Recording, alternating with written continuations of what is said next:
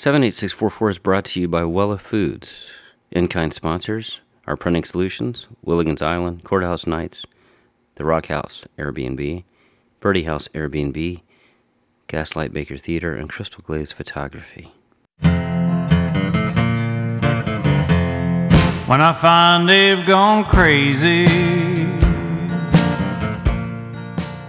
It's hard to believe, but we've done 29 episodes thus far and thought we'd look back at some of the highlights from the show. Of course, we can't cover as much as we'd like to. Nevertheless, we were able to compile several great moments from season one for you on this episode. And we're gearing up for season two, which will be a little bit of a different format including artisans that make things, along with the continued music and art segments that we've been known for. And we're looking forward to getting season two off and running. I'm Stephen Collins, and this is 78644. Condition. I don't know who you are. We're going to start the episode off with a performance by Natalie Ribbons of her song Vampire Cowgirl.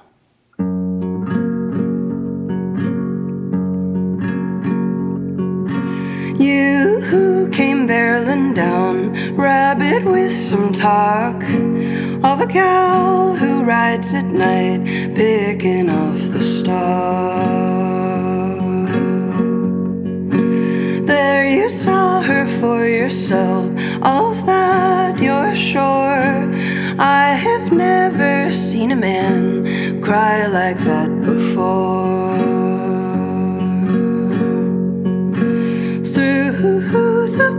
She moved, softly swaying grass, whispered as she cut the herd like a piece of glass. By the light of the moon, blood upon the ground, she had slain a longhorn ox nearly without sound.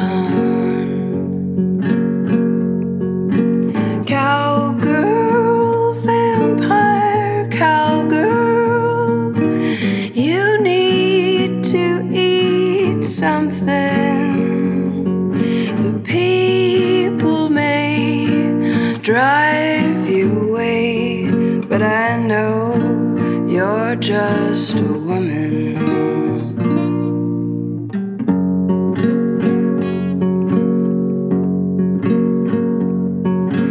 You who came barreling down, wild in the ice, telling all of what you saw, swearing they were no lies.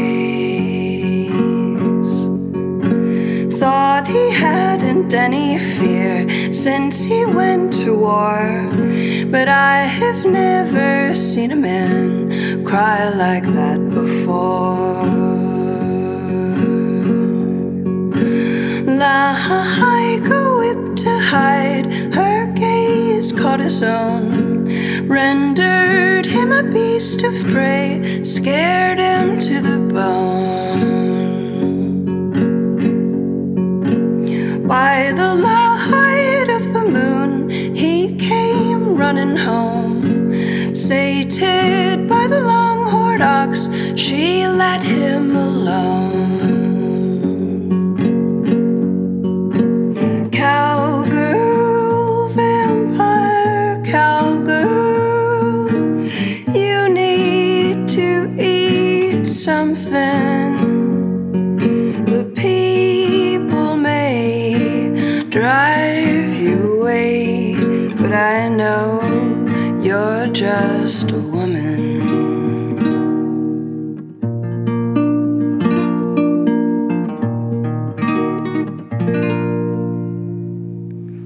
episode two, we had Nicole Reyes and Richard Valdez, who form K Maison, on. And Nicole had her father come on and tell a fantastic true ghost story that happened here in Lockhart when he was a kid. And we're going to play that for you now.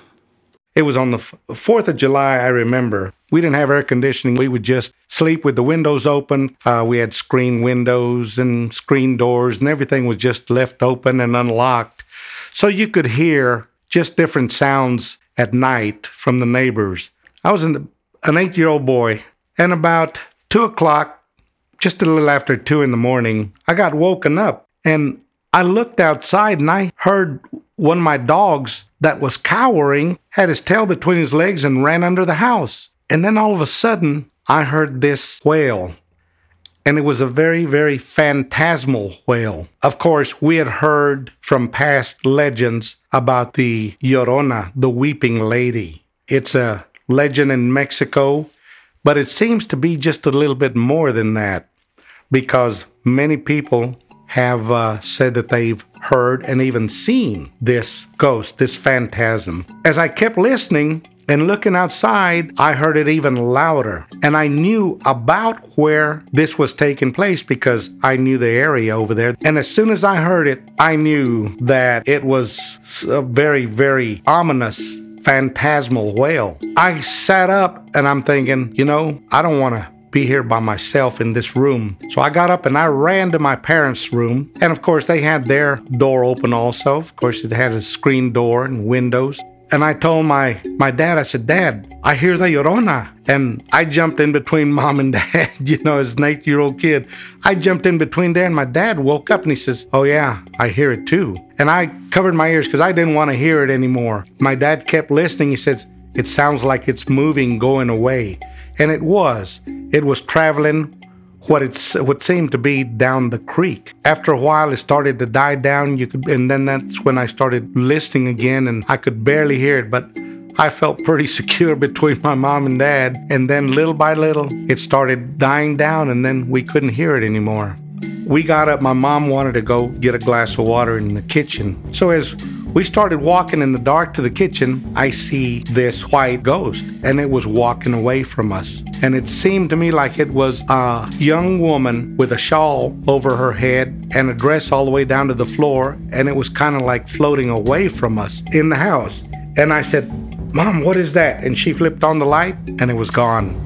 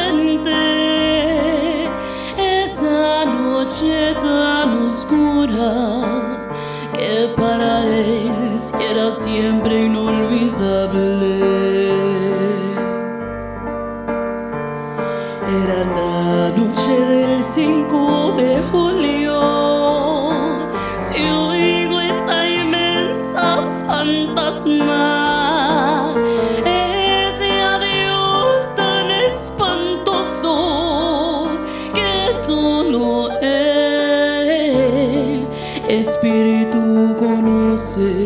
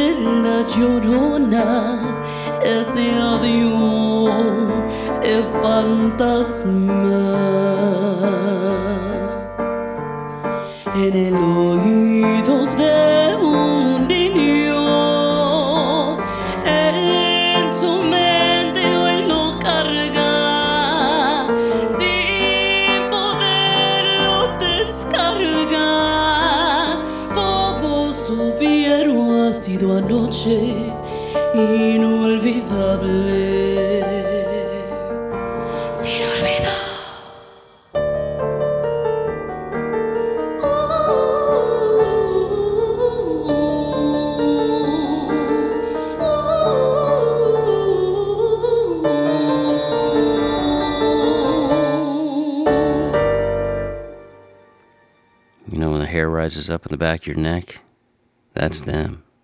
Well, that's what the kid from The Sixth Sense said, anyway. And that definitely does it to me. John Muchler from the Golden Roses, he came in and was on the show and um, told a pretty interesting story about his songwriting process. Uh, that included an Irish blessing and how that how he kind of thought about that and inspired a song. Well, the Irish Blessing, which I thought was very appropriate for this episode, uh, and it actually is going to be on the new album. Um, we were about to do a run, and I had everybody's money from the White Horse gig the previous week. And so I'd given everybody their, it was, you know, like 350, 400 bucks. And my bass player, who's a very interesting guy, um, and likes to carry a weapon with him wherever he goes, uh, he looked at the money and, and Tony looked at him and said, what are you, what are you worried about, Troy? And he goes, I don't know if I feel good about carrying this much money out on the road with me. And he goes, well, you've got, you've, you've got a, a pistol on you. And he goes, yeah. And he looks up and he goes, 70 rounds ought to get us out of any sticky situation. and we thought it was so absurd. I- I'm not a gun guy. Let me just put that out there. I'm not a gun guy. I think 70 rounds is a lot. And so we told this story to uh, Tony's wife, Angie, uh, and her and her father had come to see us. We were playing in Tulsa, Oklahoma at the Mercury Lounge, and they couldn't they couldn't stop laughing about it. And so she came up to me. She goes, "You know, being out on the road and like getting yourself out of sticky situations, like it's kind of like an Irish blessing." And I was I didn't know what that was. I faked like I knew what it was. So then, I, of course, I googled it and I saw that phrase. You know, let may the road rise up to meet you and luck be at your back. And so I wrote a song.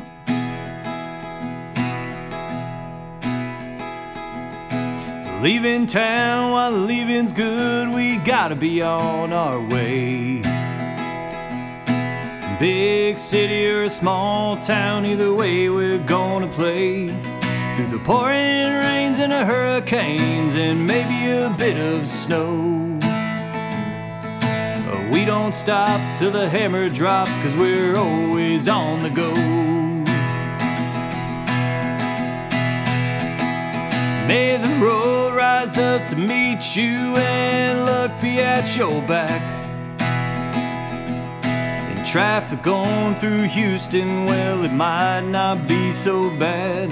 Keep the coffee strong as it dries along, and I hope we don't break down. Say an Irish blessing before we leave town.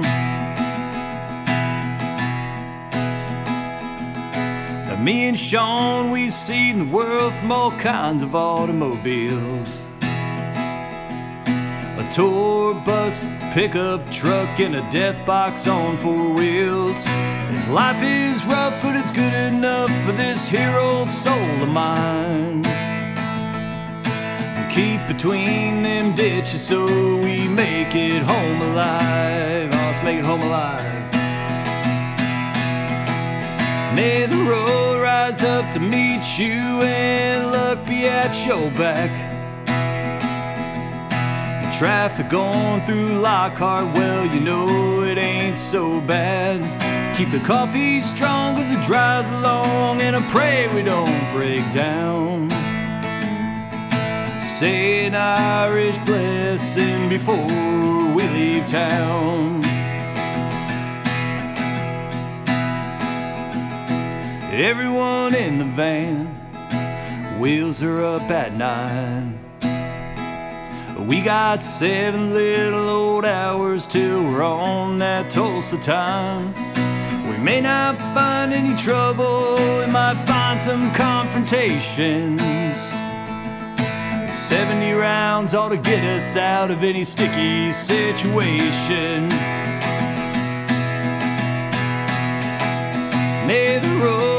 Up to meet you and luck be at your back. And traffic going through Dallas, well, you know it's always bad. Keep the coffee strong as it dries along, and I hope we don't break down. Say an Irish blessing before we leave town. Just say an Irish blessing before we leave this town. Kay Gorley came in on that same episode, which was episode 11, which was our St. Patrick's Day episode. And uh, she came in to talk about her relationship to the Irish music scene and her late husband, Frank, who managed legendary acts like Thin Lizzy and the Pogues. In this particular clip, she talks about uh, Frank's relationship with Shane MacGowan, which uh, who we of course lost this last year. Frank would do um, things like he and uh, Shane would read poetry, Irish literature. Shane MacGowan is a prolific reader. Um, he's an, an incredible artist. A lot of people don't know that about Shane MacGowan. And so Shane took a lot of those works and books and poems that he read and created their songs. And it was, you know, they were at the right place at the right time. It was, you know, punk rock, but with that kind of Irish shanty, you know, you know. No wonder why Johnny Depp is wanted to be a pirate. Johnny, Johnny and Shane are really good friends. I can imagine. Oh yeah, they're really good friends. Uh, the, the thing I love about the Pogues and, um, and a lot of Irish music is is the literary aspect of it. It's got that a bit of history and a bit of color of the um, of the place in it. So what I like about the Pogues is it reminds me in a in a certain way of an Ernest Hemingway type of approach, where like they put you in there. Does that make sense? Absolutely. I, I that was that was that was exactly what Frank wanted. You know, Frank was a creator in that way, and so you know, Frank would get an idea and he would go for that idea. Um, you know, the Pogues never really in every band. There's always a leader in the band. Uh, with the Pogues, there was never really one leader. You know, Frank was giving them a lot of direction. I know James Fearnley, who was the drummer, um, had a lot of say too, as well. You know, you had Spider Stacy. You know, it was a very, I don't know, democratic kind of voting power the way that band worked. So, and they would tour, and sometimes Shane wouldn't show up. Um, there was a tour that they did with Bob Dylan, and Shane didn't show up. He just decided he wasn't going to show up. So, you know, it was there was always there was always that struggle with Frank to make sure Shane was where he needed to be.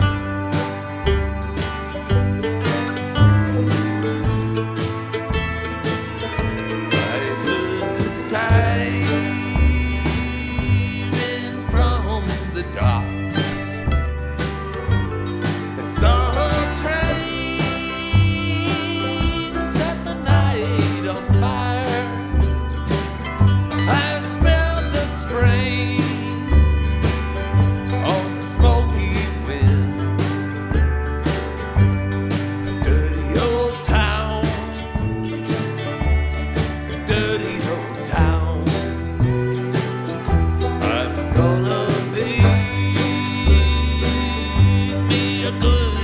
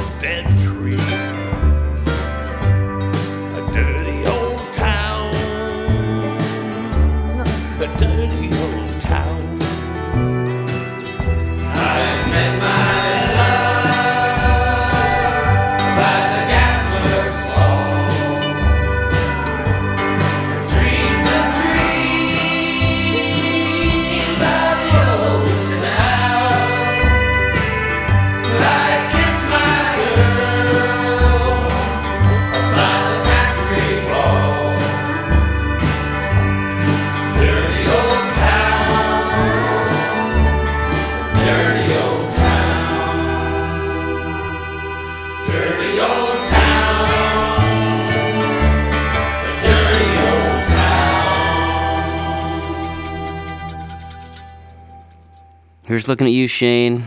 I'm thinking about you.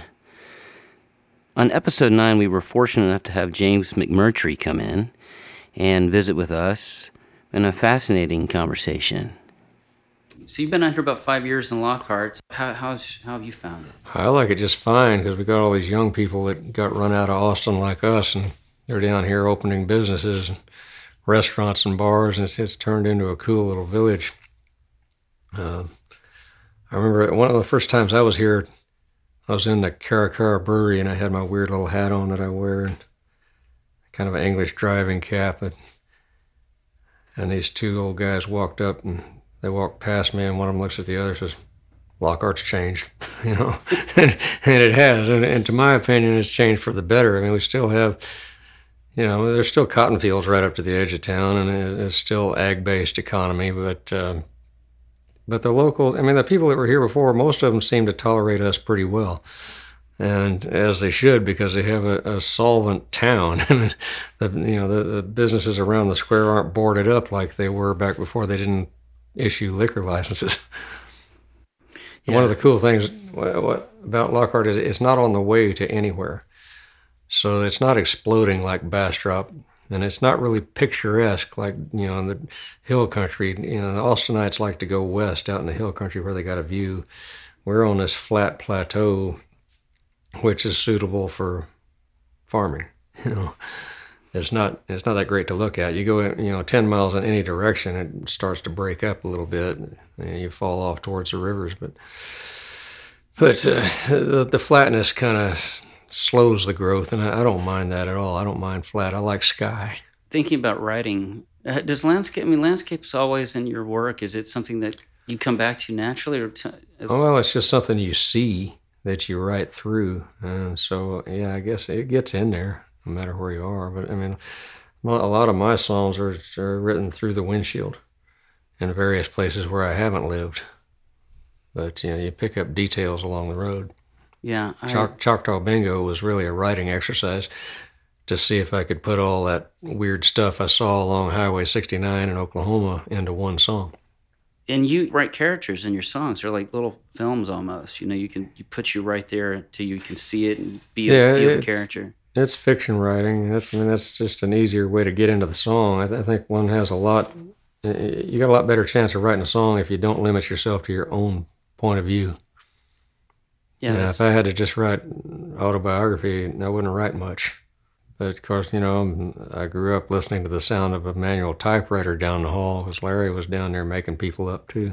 My father tells a story because, you know, in his household growing up, nobody read for pleasure, they read for information strictly. And one of his mother's sisters came in and she started talking about Flopsy, Mopsy, and Cottontail. And he's like, Well, who are these people? She Well, they're not people, they're rabbits. What do you mean they're rabbits? Well, they're not real rabbits; they're made-up rabbits. What do you mean made-up real? Ra-? You know, he didn't understand at that point that you could make some, you could make up a character.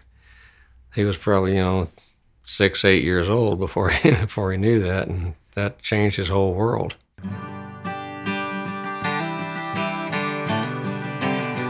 It's a happy song.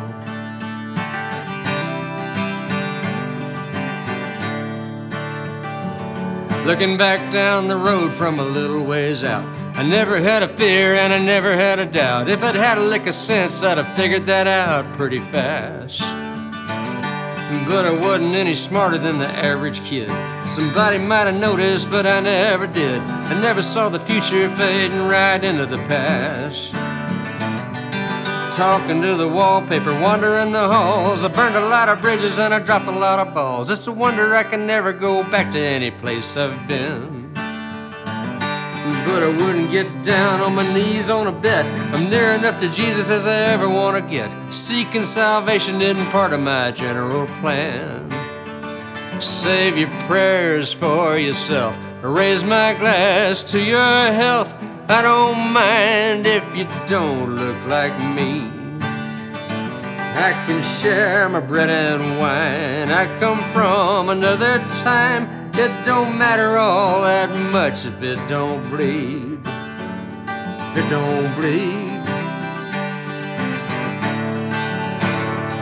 Now it's all I can do just to get out of bed. There's more in the mirror than there is up ahead. A smile and a nod like I heard what you said every time.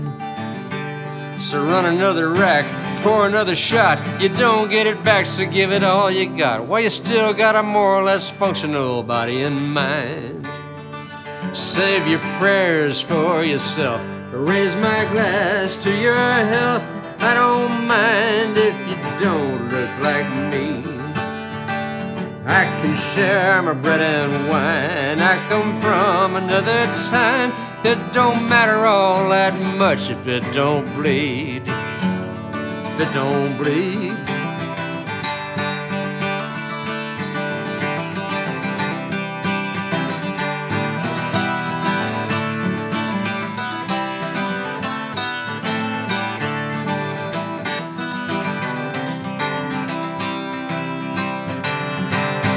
I learned to answer my calls and open my mail. I paid my taxes and I stayed out of jail. You stay in the game when you're too broke to fail, that's a fact. Talking to the wallpaper, sleeping in the hall. Your bones get brittle, so you better not fall. You're slow to a crawl, and time gets to balling a jack. Run you right off the track. Save your prayers for yourself. Raise my glass to your health. I don't mind if you don't talk like me. I can share my bread and wine. I come from another time. It don't matter all that much if it don't bleed. If it don't bleed. If it don't bleed. If it don't bleed. If it don't bleed.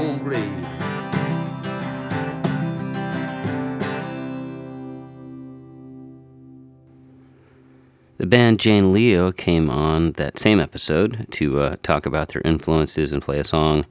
They um, talked about their influences, about how the 1980s and the sounds of the 1980s influenced their work.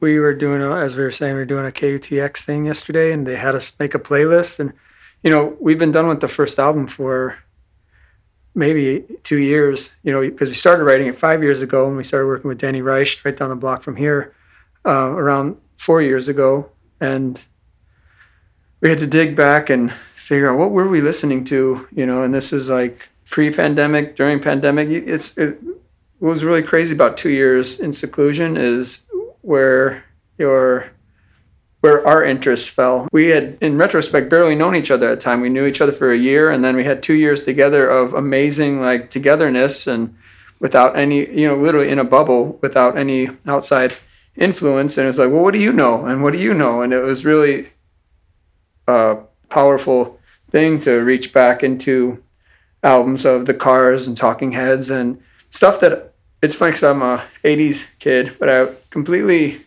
rejected that sound growing up because, you know, being eight or 10 or whatever it was in the 80s, that was kind of what your parents listened to, you know? It's like, absolutely not. I don't want anything to do with this. I want what's new. And then now that I'm getting up there in the years, looking back and saying, wow, this stuff was, that stuff was so powerful, so exciting.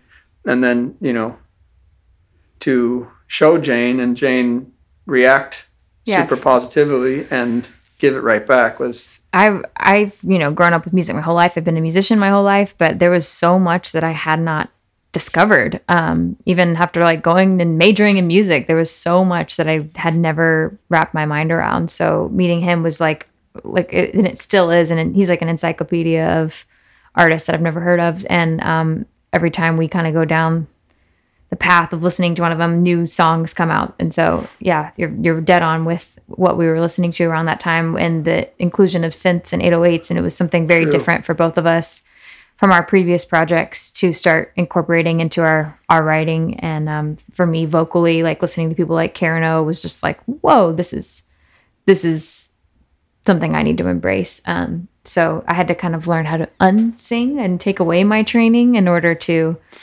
uh, settle into a sound that worked for us so um, that was a long-winded answer to your question No, Is- no, yeah. it's, it's it's fascinating to so um, the projects that you were doing before. What what type of thing was that? I'm just curious because I know you were doing two separate things, Yeah. and then this is very different. Can you talk a little bit about that? Sure. For for me, uh, under my uh, project Jane Ellen Bryant, my full name, I was doing kind of a folk rock singer songwriter Americana thing, but I was also exploring a lot within that, which was a bit confusing, trying to do these like really harsh pop rock sounds and then also like folk tunes under one name. It was not really making sense. And then for Leopold and His Fiction, it was pure rock. Um, and so by meeting each other, we got to kind of ex- e- explored sounds that we wouldn't that didn't really make sense under our previous umbrellas so uh, even like writing from different perspectives and just taking on these new characters and stepping outside of ourselves was really an awesome opportunity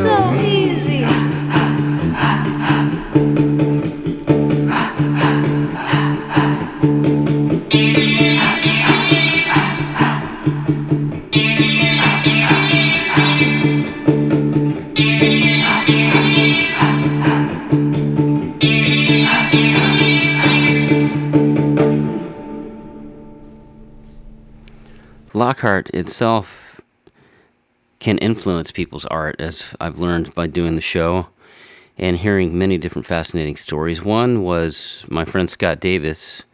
On episode four, Scott and I do a project called Brothers of Mercy, and we were in on the show talking about our music. And he was telling me about this, about the influences that Lockhart had on his songs, about living here when we first moved out here together we were roommates, and um, Lockhart was very uh, quiet, and he um, was reminiscing about that and how a couple of things about the town showed up in the songs.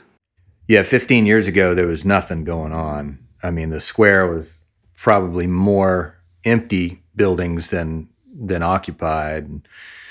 There were there were a couple of restaurants, uh, and there were uh, there were two bars. I remember there was uh, Lily's, which had tinfoil on the windows, uh, really good cheeseburgers, and cheap Lone Star, and nothing but Tejano on the jukebox, and it was awesome.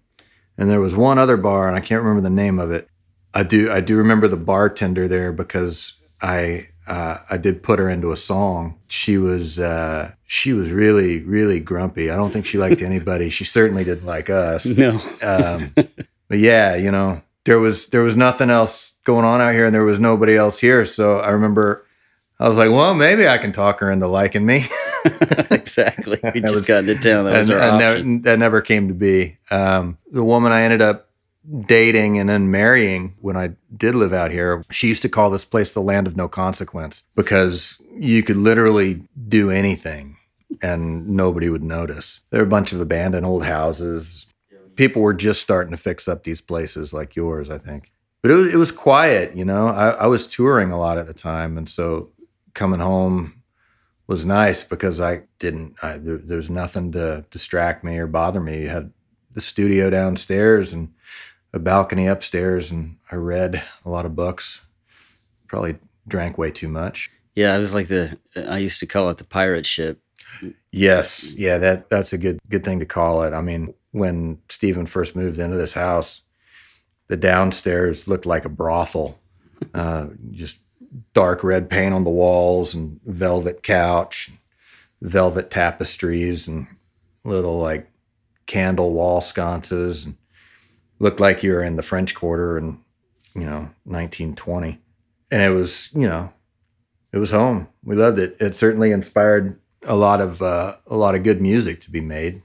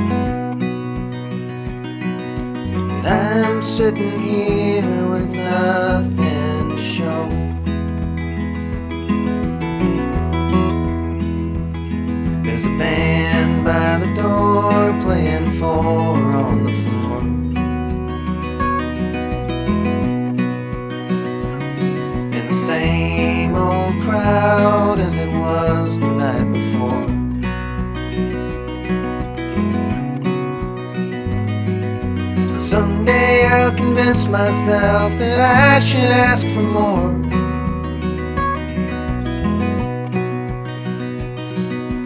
Until then, I guess I'm not too sure.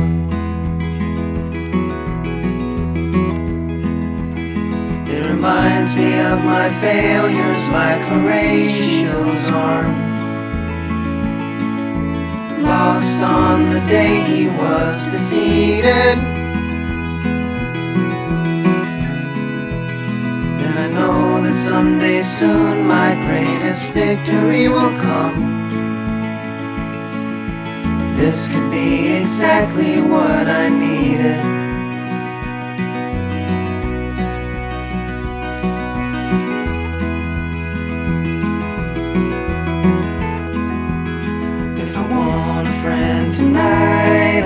Have to look too far.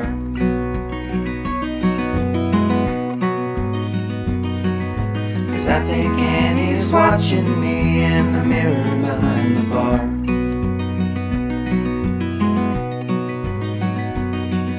I've never seen her smile, and she's got eyes as black as tar.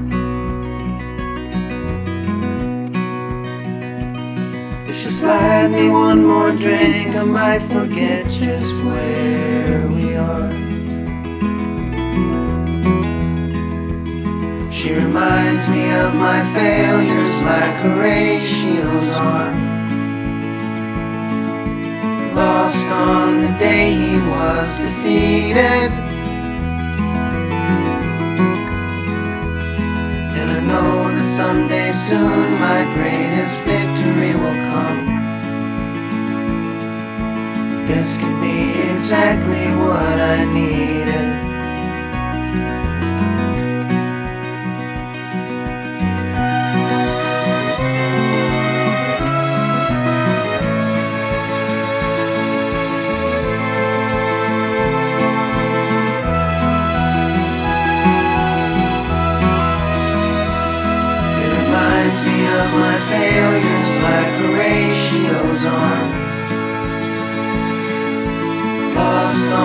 day he was defeated.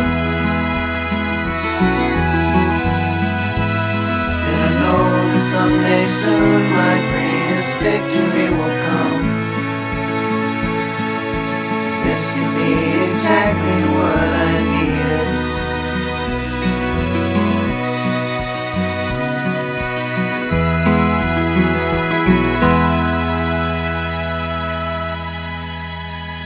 Episode 13 had Kevin Russell from Shiny Ribs on, and it was a really entertaining interview.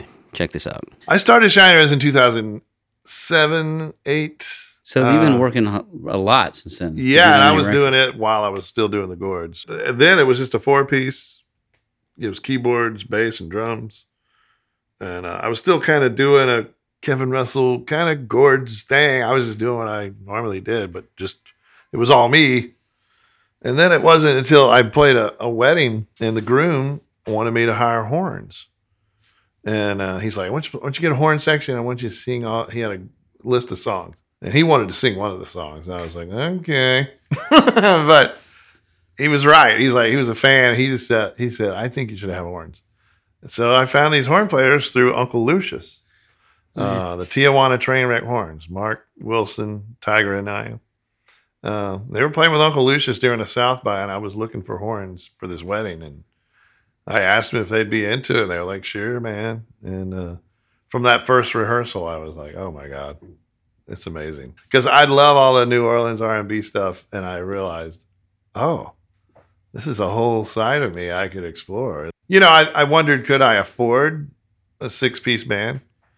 Because we weren't making a lot of money at the time. And, I was, and my, my hunch was, I think it'll make us better and we will make more. It'll pay for itself. And that, and that was the case. And now it's a big band, right? Yeah. Yeah. I, I added two uh, backup singers, same deal. And uh, about eight years ago, actually, on Valentine's, we played Gruene Hall.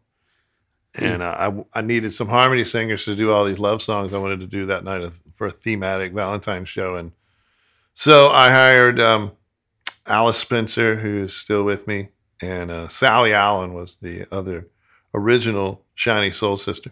I didn't have a name for them. I wanted, obviously, to call them the Riblets. That's what they should be called. But I realized there's probably no woman in the world who would want to be called a riblet and sing. But I mean, that's not. I mean, There's so this- I said I can't do that. I'm not going to do that. Yeah, there's the Rayettes, isn't that it? For, The Rayettes? No, The the, Raelettes, Riblets. the Raelettes. The Rayettes, yeah. Yeah. This is the Riblets. No. The Riblets. No, I'm not doing I can see that. Yeah. Yeah, you know what I mean? Yeah, So I that was my thinking anyway. That's really what they should have been called, but I didn't think I could get away with it. But so I just off the cuff, I called them Shiny Soul Sisters one night. That's cool. Yeah, and uh, that stuck.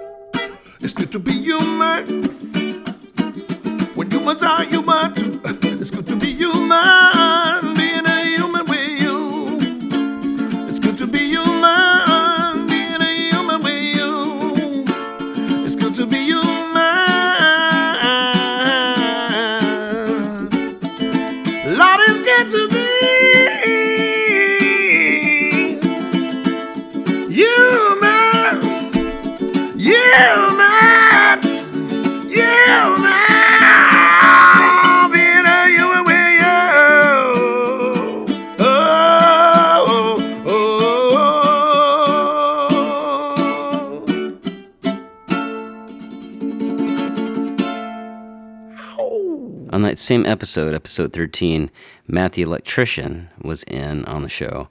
And during the interview, he had some witty things to say about several things, one of them being a lighter take on mass extinction.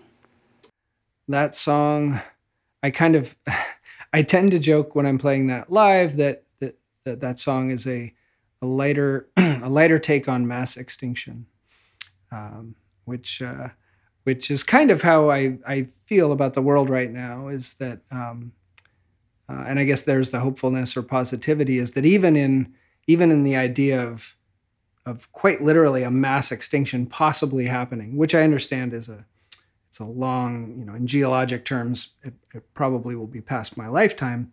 But I think as humans, we're seeing the possibility of it occurring in the next couple hundred years, which is pretty pretty quick, you know, when you think about it.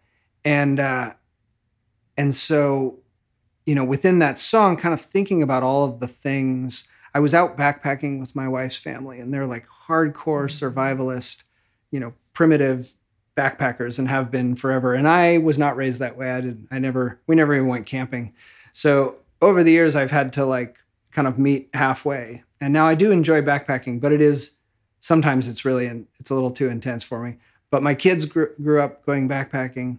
So we were on this backpacking trip and we ran into this geologist on the trail and he was telling me um, we were in this eastern part of the Sierra Nevada mountains in California, I think in the Inyo uh, National Park or Inyo State Park. And, um, you know, when you're looking at the mountains, you're walking through this kind of valley and you're looking at the mountains and there's a whole section where the granite or the, you know, the rock is all gray. And then there's a whole section where it was red. And he was telling us all about like one meant that it had been underwater, like it had been under the ocean at some point when the ocean was here. And, you know, I, was, I thought, oh, wow, that's so, so incredible. And I was so wowed by it. But the way my brain works and just how uh, flighty and daydreamy I am is that 10 minutes later, I had no idea. I couldn't remember which was which. I was like, well, one of them is, dang it, now I can't, now I can't remember. But I thought it was such a neat. One of these is important. right, exactly.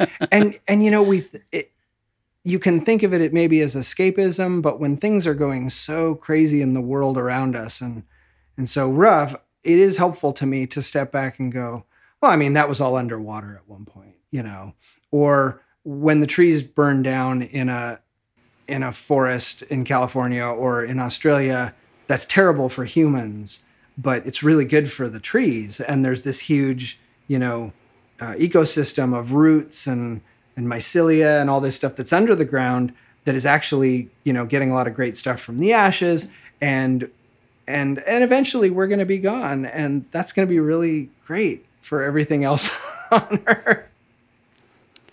We'll be right back.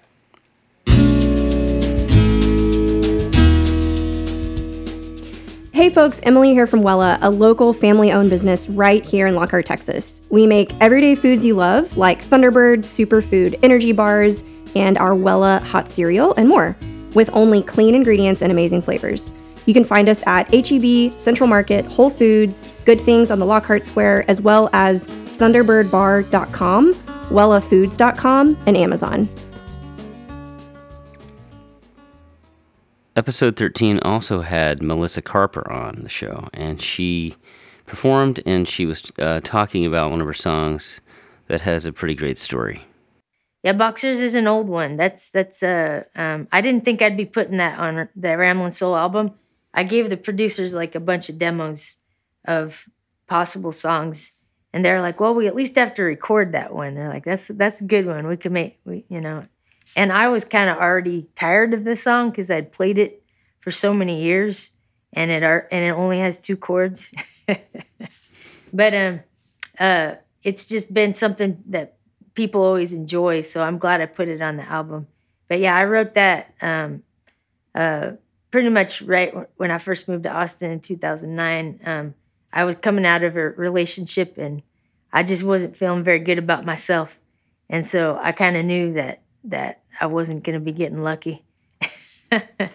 and uh, actually I you know, that was completely autobiographical cuz I I uh, realized I had my boxers on backwards and I was like, "Oh, got my boxers on back- backwards. Well, it just doesn't matter because I ain't getting lucky tonight. And then that was the beginning of that song yeah, a lot of people relate to it, you know. And uh, my partner Rebecca had the idea of she thought it would make a great video if our friend Devin Jake was to choreograph a line dance for the song. So I asked him if he'd be interested in that, and he he did it. He he um, choreographed a, a great line dance, and then he taught it to a few folks, and we made a video with the dance. So. Got my boxers on backwards, it just doesn't matter. I ain't getting lucky tonight. Got my boxers on backwards, it just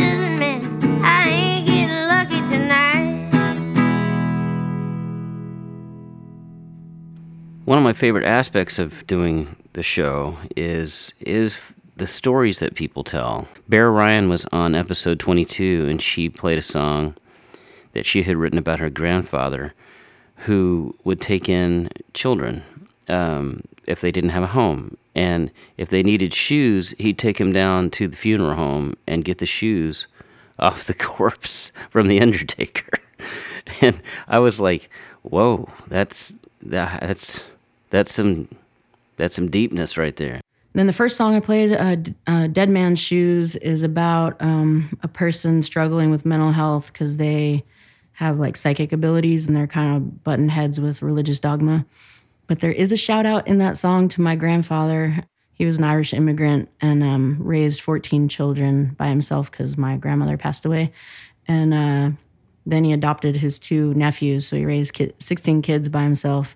Legend has it that he went to the local um, Irish funerals to get the dead man's shoes for his kids, for the boys.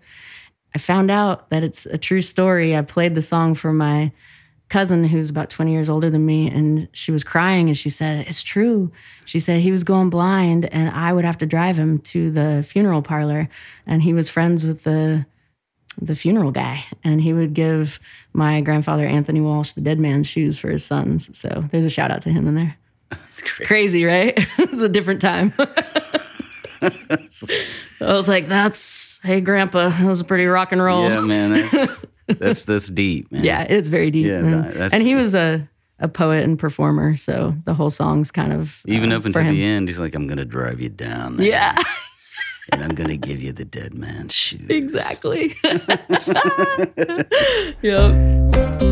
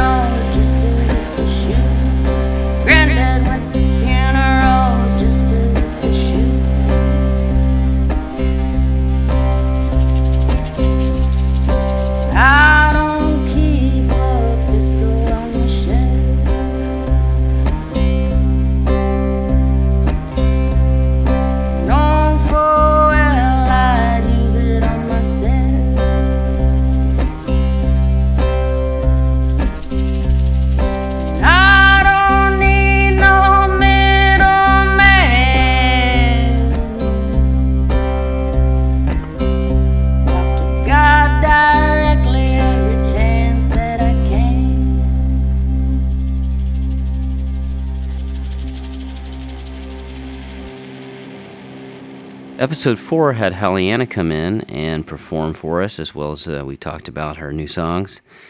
One of them that she performed was called Balmorhea, and she talks to us about the uh, inspiration of going out to West Texas to the famous pool there and um, focusing on the simple things.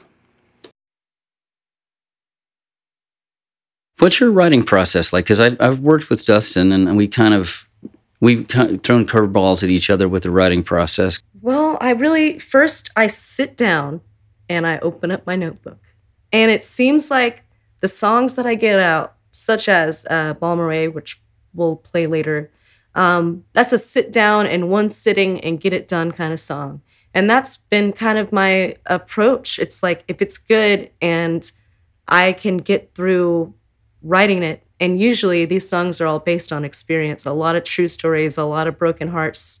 Um, and I just try to get in the movement and get it done. The people that I co write with, it's pretty limited. I know Dustin and I have different processes, definitely. And I am so proud of what he does. And I always ask him first about my songs. And he's really a good person to bounce the ball back and forth on. So, talk to me a little bit about this song, uh, Balmorhea. You said it's one that was just kind of written in one sitting, kind of thing. Absolutely. Um, I don't know if this should be on the record or not, but there's this Amy Winehouse song called Valerie a long time ago. And everybody listening to this very exclusive podcast is going to know that I owe Amy Winehouse for my Balmorhea because I thought she was saying Balmorhea. West Texas is a really important aspect of my childhood and my father's life. He embodied Terlingua, chili cook-offs. He was also a huge fan of Hondo Crouch and Luckenbach. And so for me in my adult life, I um, got to go to Big Bend National Park with a geography class.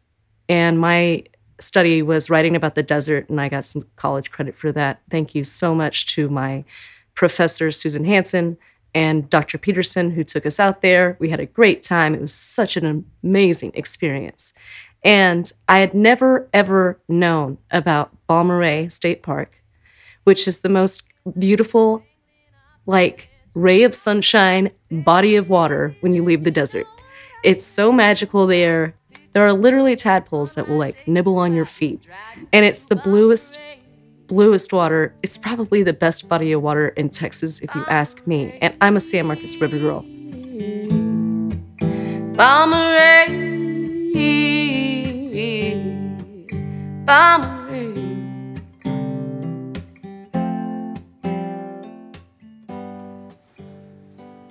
Episode 10 had Jen Hodges come in and play for us.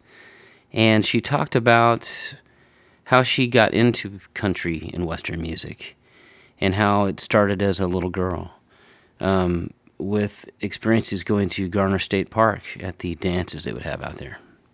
I remember one time I heard you say that um, as a as a little girl you had you had heard country and western music, and then all of a sudden it was it kind of just became I, I don't want to say an obsession, but but definitely a trail to go down.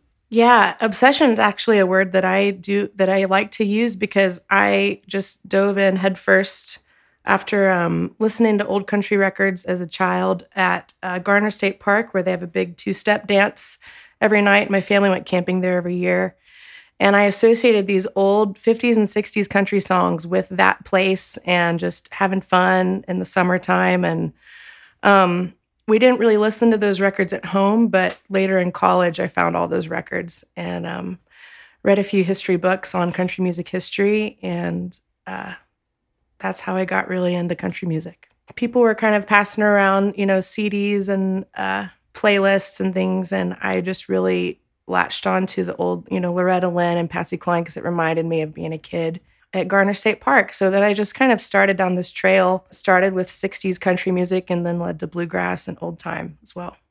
Do, do they still have those events at Garner? I think so. I think they still have it every uh, Friday and Saturday night. It's like a dance thing. It's a dance that's in the pavilion there. It, they call it a pavilion. It's like an open air patio attached to the old, you know, those those cool old lodges that were built in the 30s by the CCC. There's a jukebox there, and it's been the same jukebox like since my dad was a kid. And my dad actually taught me how to two step there, so it's a special place for my family.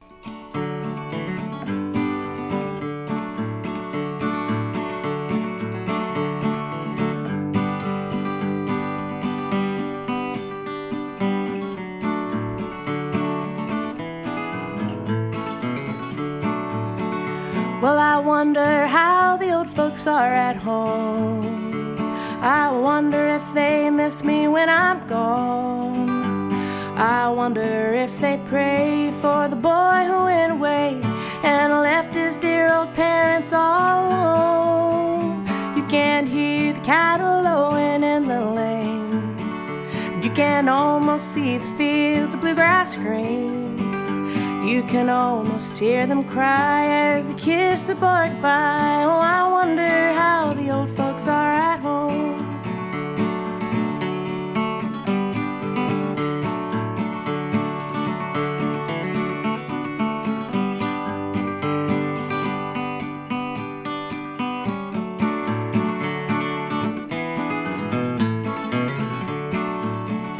Just a village and a homestead on a farm.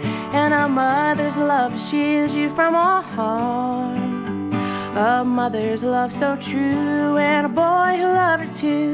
Just a village and a homestead on a farm. You can hear the cattle lowing in the lane. You can almost see the fields of bluegrass green. You can almost hear them cry as they kiss the boy goodbye. Oh, I wonder how the old folks are at home.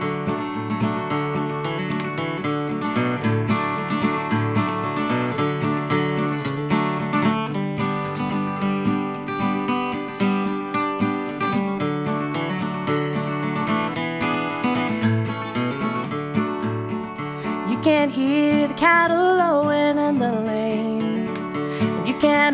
almost see the fields of bluegrass green.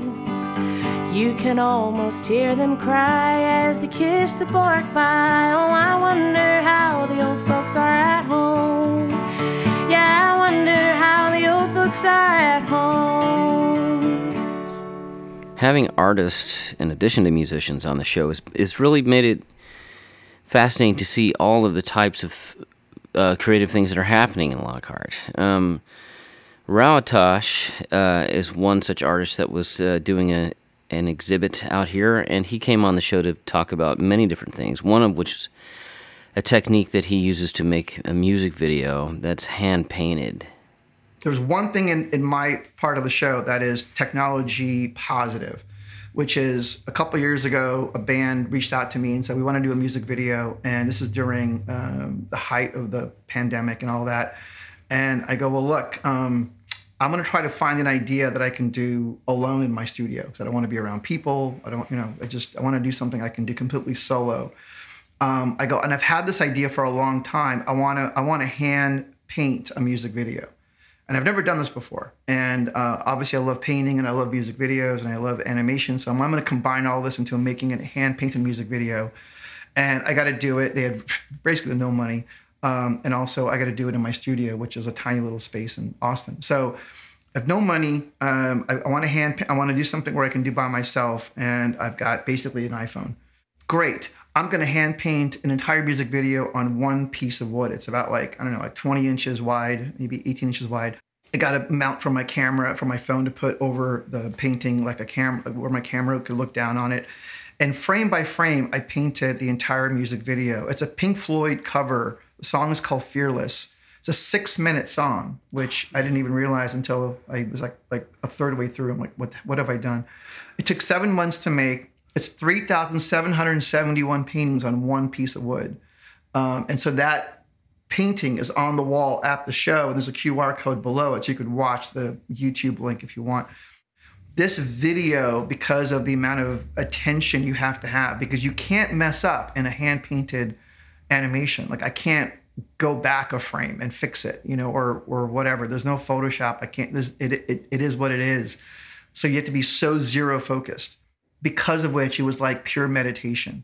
And I was just so into that painting and every frame. I was like so inside of it that I really don't I didn't feel the weight of my body. I, I didn't notice the weather. I didn't I didn't notice time.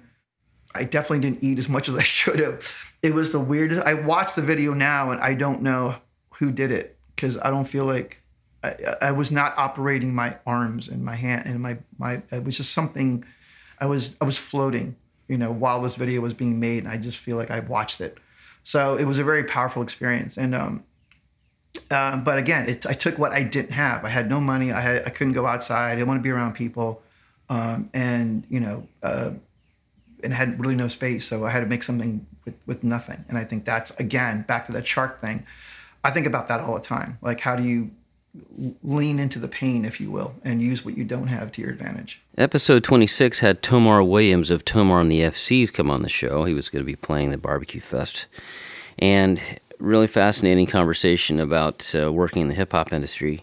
Then we got signed to Universal in 2005.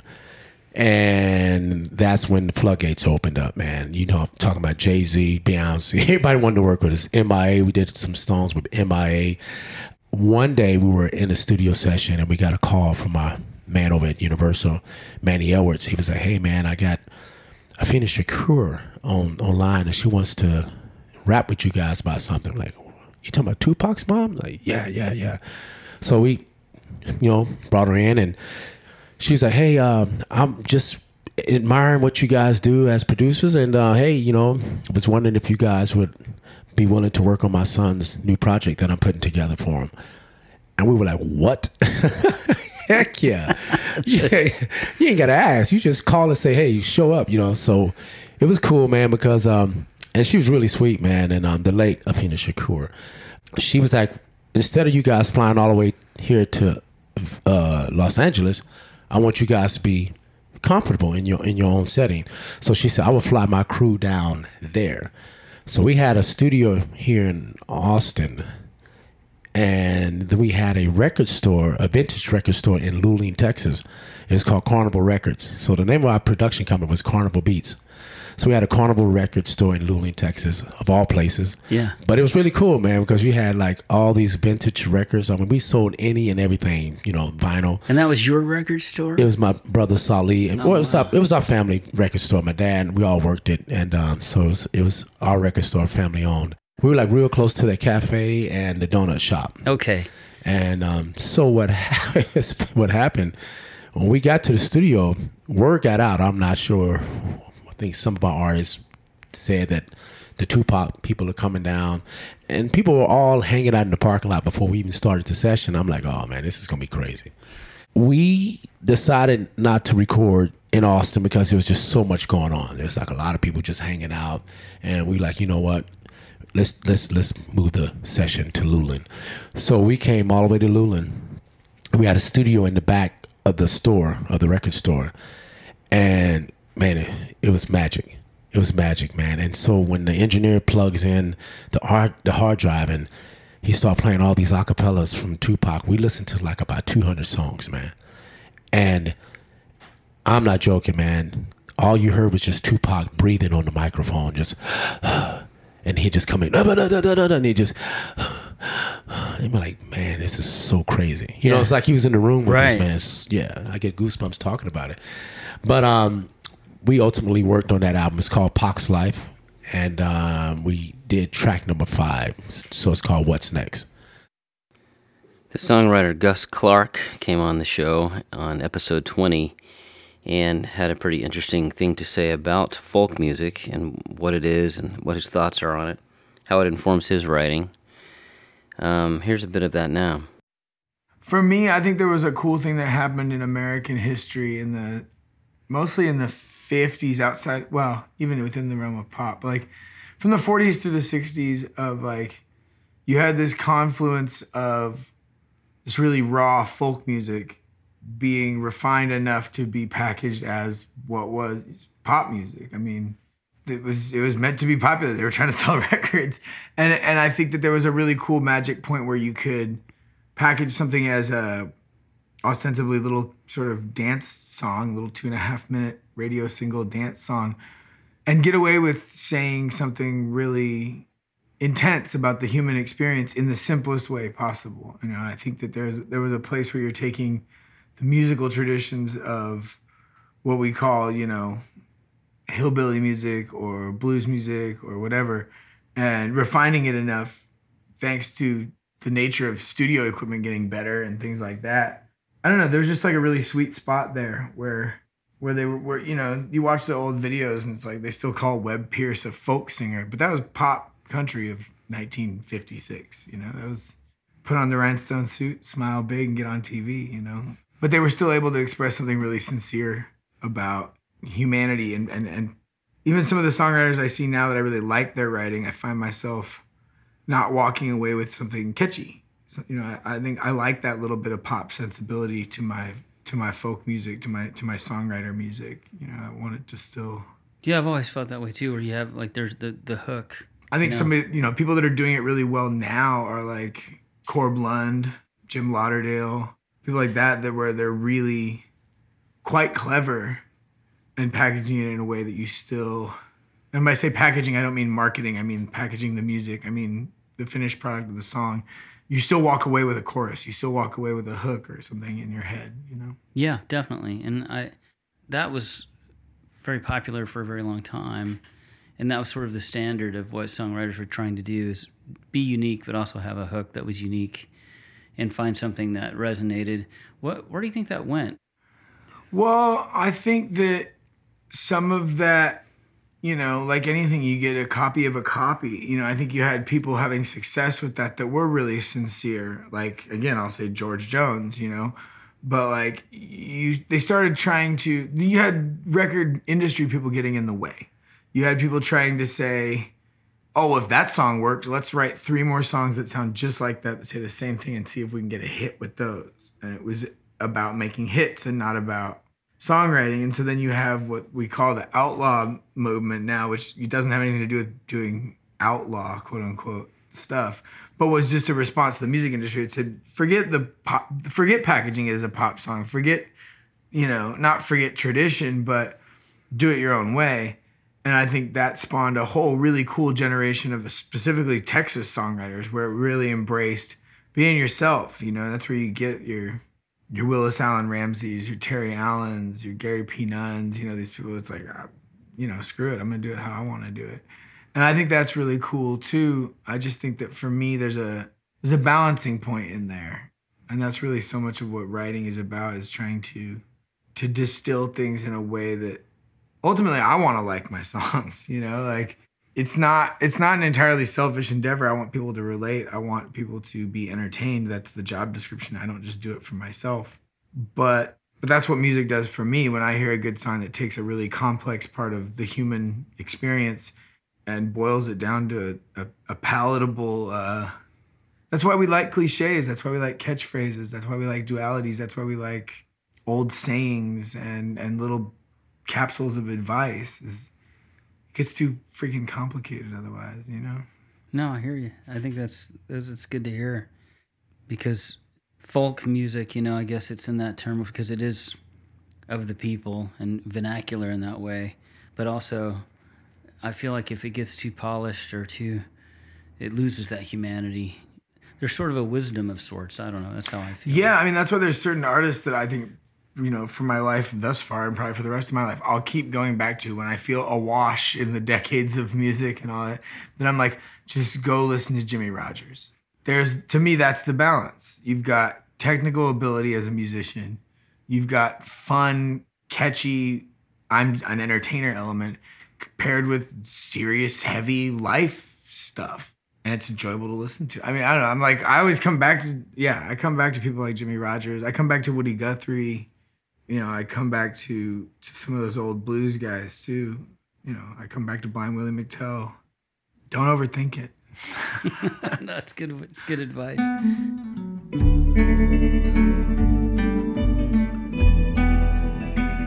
For centuries, it was all just land, divided up by mountains, rivers, and sand showed up with a gun and a shovel. And that's what started this new world trouble. Some gave in, some left their homes, some stayed and fought, some died alone. Your face looks different from mine, from another place, from another time. If you weren't here, we'd all be fine.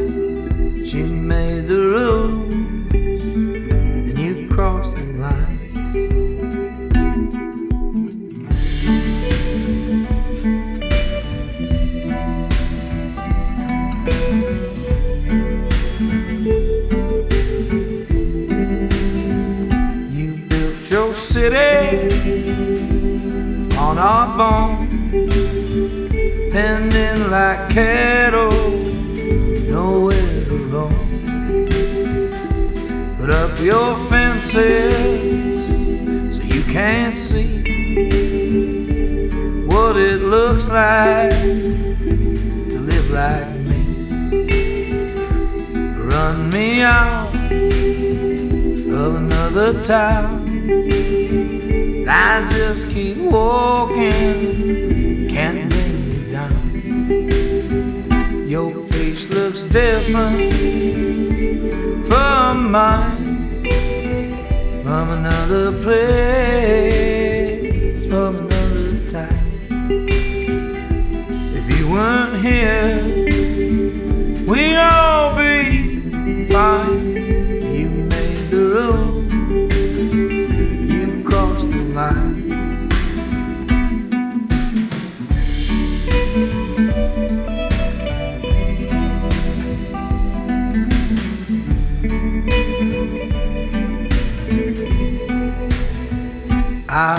my head on sacred ground.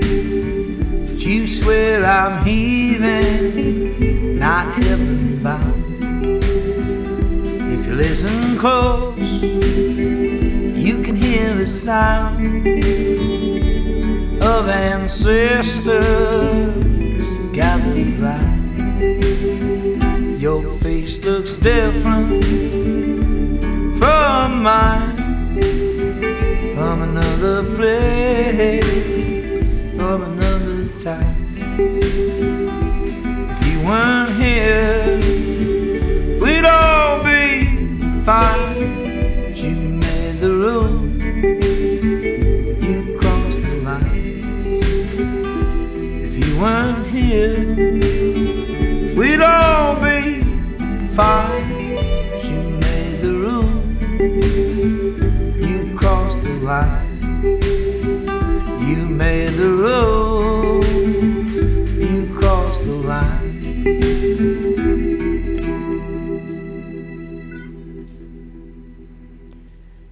Having fictional characters on the show has been a lot of fun, and um, we bring those to life through contributors. And one contributor is Jason Williams, who is well known for his work in Greater Tuna, the series of plays that he wrote.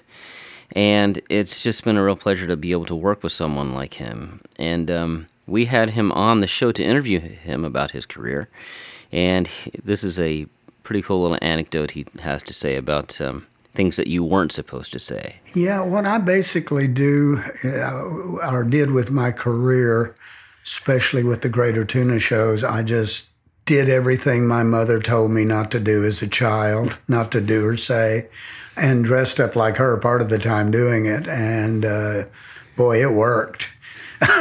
it worked. And we, when we wrote the first tuna show, we thought we would be working maybe for, at the most, for six months. And well, we were we toured for nearly forty years.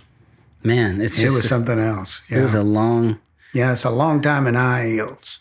it is a long time in high heels. Yeah. And um, where we brought in Annalisa Hinterkleiden. Annalisa Hinterkleiden. yeah, she, she she has a Food Network. Yes. slap that chicken. Check a ch- chicken for freshness. You just walk up and slap the hell out of it. If it slaps you back, it's too fresh. there you go. Yeah, and that's been fun to see her come to life. Yeah, she's she's a case.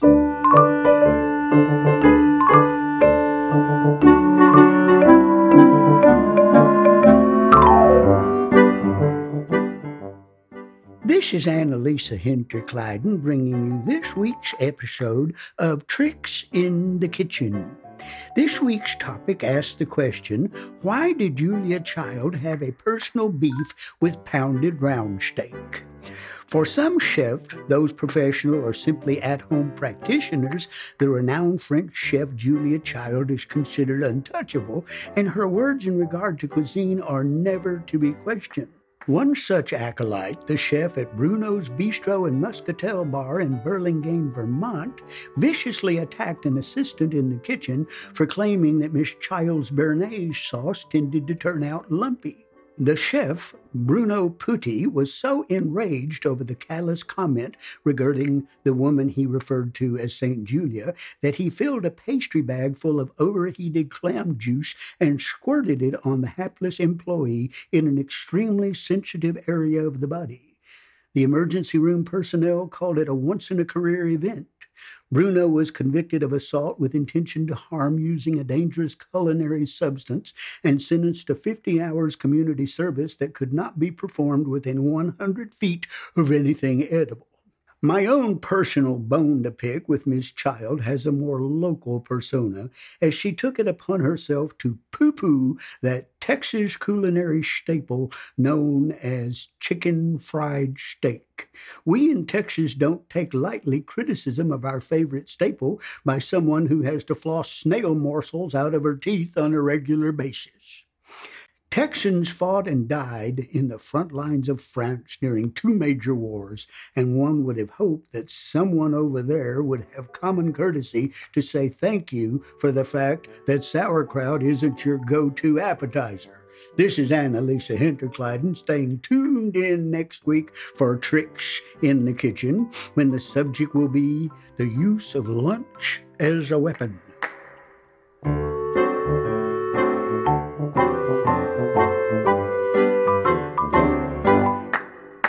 This next segment features two local artists from two separate shows talking about their work, Chris St. Ledger being one, and Marie White being the other.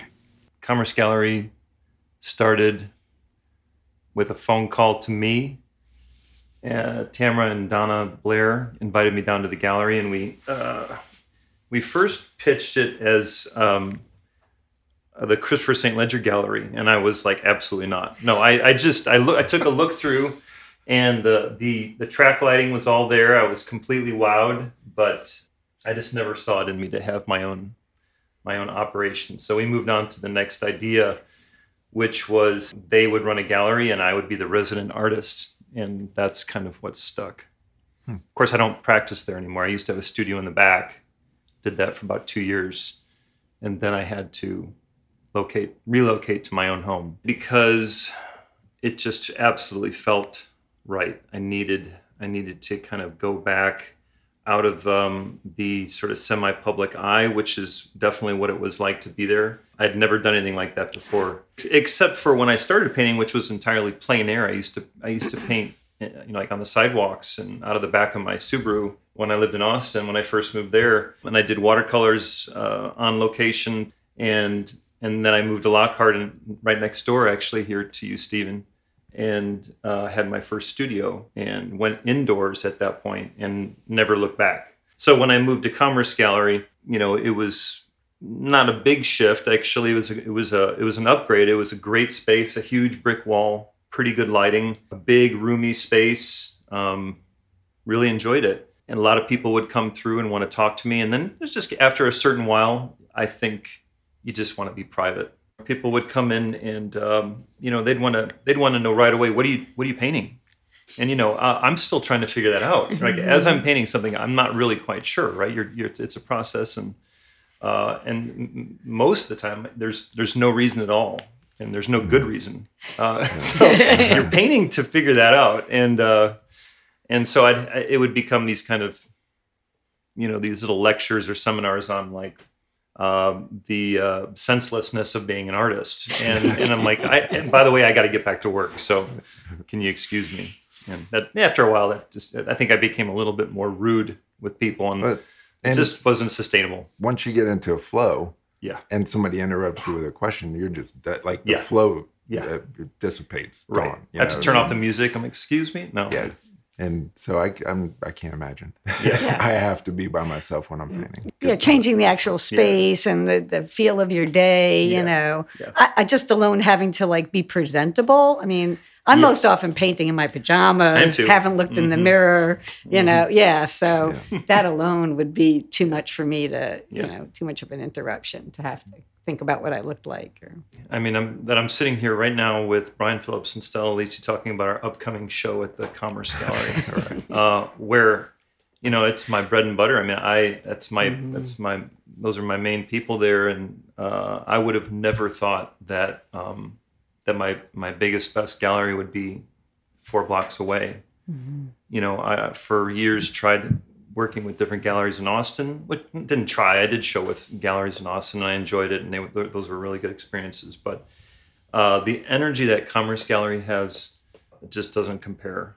Um, Tamara Carlisle totally brings it. She's uh, just got a lot of energy, a lot of creative vision, and she's made the experience not just for me. I know for everybody that's been showing there. I mm-hmm. couldn't agree more. Yeah. Mm-hmm. And Caroline and Fred, everybody Oh, heck yeah. associated with the gallery, it's just Yeah. like they go above and beyond to promote their artist, sell the work, and they go full out on it. And I've never worked with a gallery that was that good about everything. Yeah. Like mm-hmm. I've had galleries either sell a lot of my work but not promote it, and, or promote the hell out of it and not it not sell. So Right. I don't know, yeah, what kind of mojo they found here, but it, it's definitely working for them, and I I love them for it. yeah, they do a great job. Right.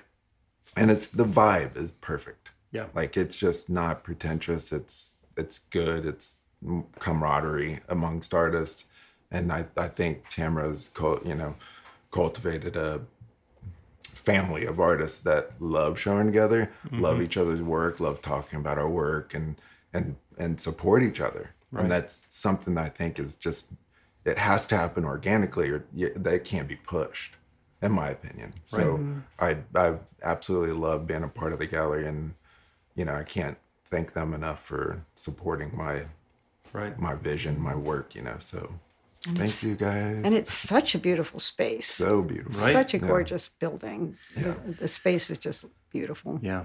I never even dreamt of, I, you know, of all the things we talked about, Stephen. We never said, "Oh, wouldn't it be great to have uh, a killer art gallery on the square?" don't I, I don't think I would have thought it would work. No, I wouldn't have conceived that. Then I think the Spellerberg thing put, and I thought, well, that can work. That's a small space, and Right. you know, and then, but then I'm like you. I, I didn't think that a gallery would come that had such great work. You know, It, and it's I mean, hilarious. both of them You- do, but you mentioned that Marty Spellerberg's done a great job too. Um, but but like you said, when when he first came, uh, it was right around the time the Lockhart Bistro opened up as well, and Spellerberg's space was opening, and and a bunch of us thought it was just kind of a, a Marfa Prada kind of installation. We thought it was Mhm. someone putting up a fake art gallery. I'm like, that's This impossible. can't be no real. one's really doing a, a white wall space in downtown Lockhart, but he's he's got his own. I think he had to kind of overcome that too a little bit. Like, no, I'm Yeah. I'm actually doing this. Yeah. Yeah. We were like, why? Yeah. Yeah. We had to like get over our own cynicism. It was a very Yeah. strange thing. I went, maybe it's a cynicism, but I feel like it was. We had gotten boxed in our own thought, you know, and and I think one of the surprising things about having a lot of creativity coming to a, a small place is that it kind of wakes you up to what's possible again. And and I've I've I've just been I've really enjoyed that process. Yeah. Of watching that happen here.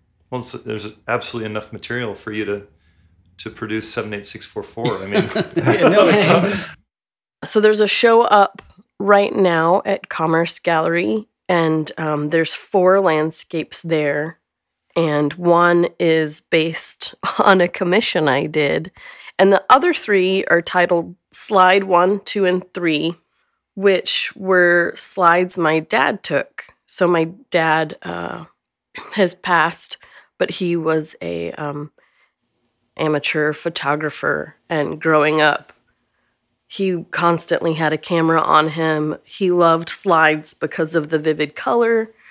I think slides are nostalgic for everybody. There's something about them that's like the smell, uh, the noise of the slide projector. It's almost kind of a whole production on its own. It's a whole art piece. So when I was at Chicago at the School of the Art Institute, I had a um, a performance class, and my performance piece was taking a bunch of my dad's slides and projecting them, and me standing in them. I think is a way to connect to these images. Um, and yeah, they were all um, maybe even kind of Hopper esque, kind of bleak landscapes. You know, a lonely road with some taillights. I think there was a beach and a farm and some of West Texas.